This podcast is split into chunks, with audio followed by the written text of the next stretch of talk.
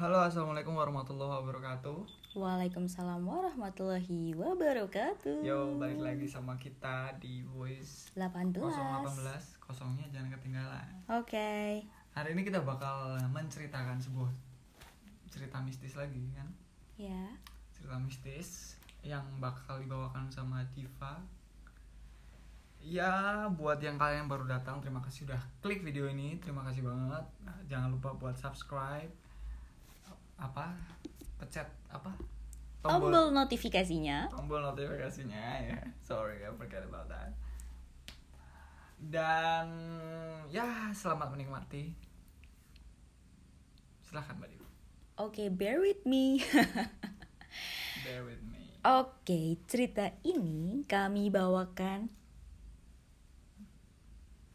Oke, cerita ini kami bawakan dari Bristory. Untuk kalian, ini juga Bristory itu punya YouTube channel dan It juga punya Twitter dan Instagram. Namanya Bri B R I I Story gitu. Kalian bisa searching aja dan nanti kita tulis linknya di bio um, YouTube kami. Oke. Dan cerita ini diposting juga oleh akun Instagram Ayu Dolan dan terima kasih. Terima kasih juga untuk Bri Story karena telah mengizinkan kami untuk menceritakan kembali di channel kami. But okay. Cerita ini berjudul Cekam di Bali. Siapa perempuan yang di pojokan itu? Baiklah. Aku Iren. Tinggal dan bekerja di Jakarta. Pernah mengalami peristiwa menyeramkan yang gak masuk akal. Pengalamanku ini berawal ketika bersama dua teman berlibur ke Bali dan kami memilih untuk mengendarai mobil. Ya, road trip istilahnya. Aku, Bagus, dan Indah. Kami bertiga memang sudah merencanakan ini sejak jauh hari. Waktu itu, hari Rabu, sekitar jam 12 siang, kami sudah sampai di Denpasar. Setibanya di Bali, yang kami cari pertama kali adalah makan siang. Setelah makan, kami baru akan menuju hotel untuk beristirahat sejenak. Jam 2 siang kami sampai di hotel. Dan keesokan harinya kami habiskan waktu seharian untuk berwisata. Jalan-jalan ke tempat menarik dan pasti juga ramai wisatawan. Seperti sudah banyak kita tahu, kalau jalan-jalan di Bali kita akan sudah banyak tahu ya. Kalau jalan-jalan maaf.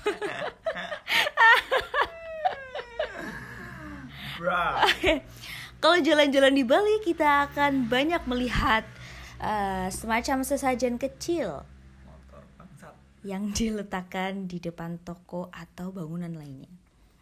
Sesajen ini biasa disebut dengan canang. cana oke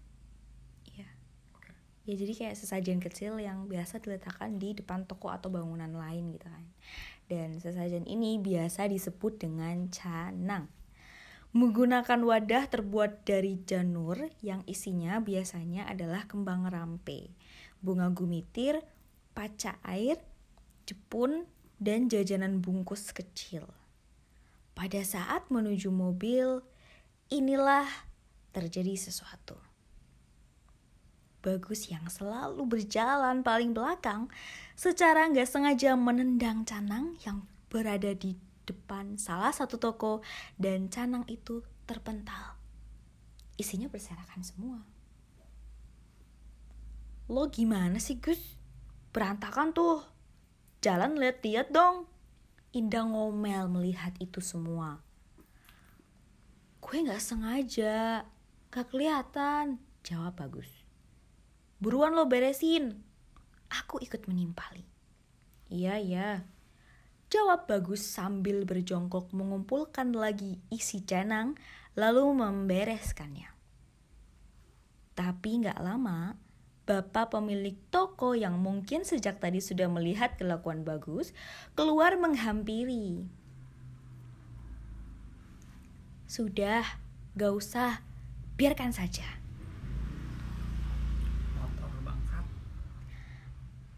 Ucap bapak itu ramah sambil tersenyum. Maaf ya pak, saya nggak sengaja. Kata bagus lagi. Lalu dia melanjutkan merapikan canang.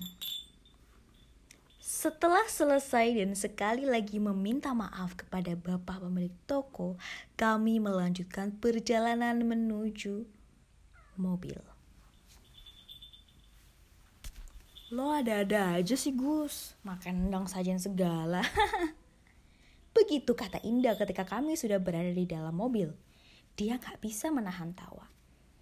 Dibilang gue gak sengaja, aduh semoga gak, gak napa-napa ya. Gue takut nih, kata Bagus. Ya emang bakalan ada apa deh? Ya gak akan ada apa-apa lah. Aku bilang begitu, walau ada sedikit perasaan was-was. Sorenya, kami melanjutkan menuju satu tempat wisata. Setelahnya, akan mencari makan malam di Denpasar. Sekitar jam 9 kami masih di jalan. Karena itulah akhirnya memutuskan makan malam di tengah perjalanan.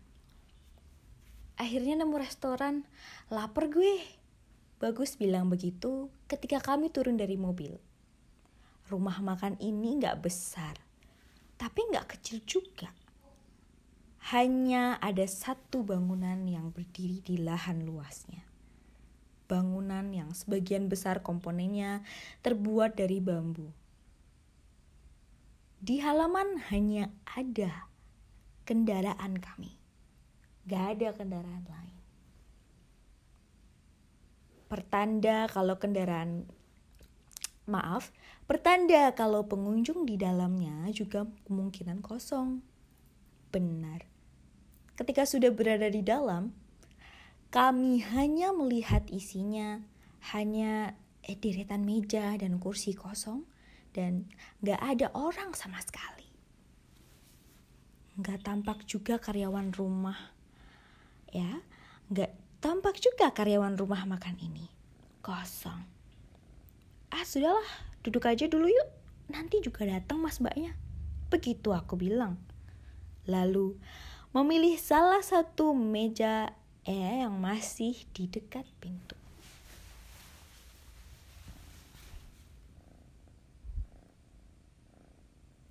Gak lama kemudian, ada mas-mas datang mendekat sambil tersenyum. Selamat datang, silakan memilih menunya. Begitu, kata Mas itu sambil menyodorkan daftar menu. Kemudian, sambil menunggu makanan datang, kami kembali berbincang. Sepi amat ini resto. Apa karena udah malam ya? Begitu aku bilang. Iya, kosong gini gak ada orang selain kita. Semoga enak makanannya. Bagus menimpali. Kata siapa kosong? Tuh ada orang. Tapi tiba-tiba Indah bilang begitu sambil agak berbisik. Raut wajahnya menunjuk ke arah belakang tempat duduk aku dan Bagus. Aku dan Bagus langsung menoleh ke tempat di mana yang Indah maksud. Benar, ada yang sedang duduk sendirian di kursi yang letaknya nyaris di pojokan ada perempuan duduk seorang diri, tapi di mejanya nggak kelihatan ada piring dan gelas kotor sisa makanan bersih. Dia duduk sambil diam seperti sedang membaca buku, menundukkan wajah. Pakaian perempuan itu terusan panjang berwarna putih corak. Aneh amat perempuan itu, sendirian Makan enggak, minum enggak. Bagus berbisik pelan. Yang punya resto ini kali, begitu kata Indah. Aku nggak menimpali apa-apa. Aku malah berpikir keras. Kenapa tiba-tiba perempuan itu ada di belakang? Padahal ketika datang tadi, jelas-jelas kami nggak melihat ada orang sama sekali. Tapi entahlah. Sekitar 30 menit kemudian, makanan datang. Sambil menyantap makanan, sesekali aku melirik ke belakang. Perempuan itu masih ada. Masih duduk di tempatnya. Setelah selesai makan, Ida membayar makanan ke kasir. Sementara aku dan Bagus berjalan kembali menuju kendaraan. Serem amat ya perempuan tadi. Duduk sendirian, di pojokan. Ngapain sih? Kata Bagus ketika sudah duduk di balik kemudi. Iya ngapain ya? Eh, tadi gue lupa lihat lagi. Masih ada gak sih dia? Ucapku gak lama kemudian Indah datang langsung masuk ke dalam mobil. Indah, lo lihat perempuan itu gak sih? Masih ada gak dia? Tanya bagus ke Indah. Tahu gak sih lo, perempuan tadi tiba-tiba udah gak ada. Gak tahu ke mana. Agak serem juga sih. Terus gue nanya ke mas kasirnya, siapa perempuan yang duduk di sendirian di pojokan tadi? Terus mas kasir bilang, Gak ada siapa-siapa di dalam dari tadi. Cuma kita doang pengunjungnya. Dia bilang gitu. Serem gak sih? Ayo Agus, cabut ah, ngeri gue. Begitu penjelasan Indah. Panjang lebar.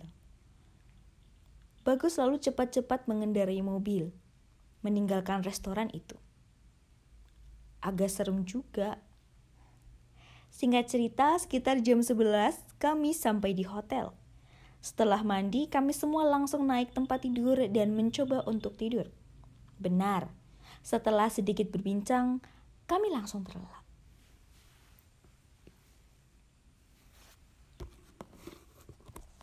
Sekitar pukul satu dini hari.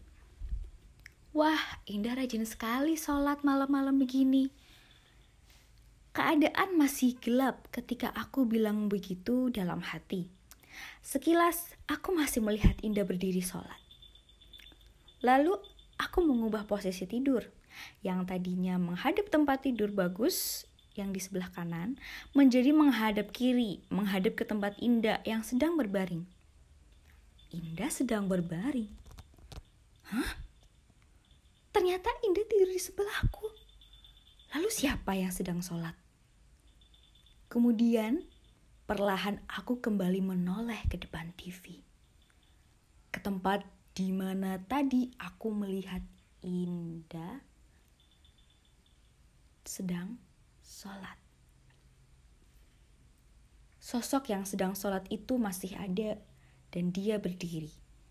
Ketika aku perhatikan lebih seksama lagi sosok yang tadi aku pikir adalah Indah, ternyata bukan sedang sholat, tapi sedang berdiri diam dalam gelap dengan rambut tergerai panjang. Dan itu bukan Indah, karena Indah sedang tidur di sebelahku.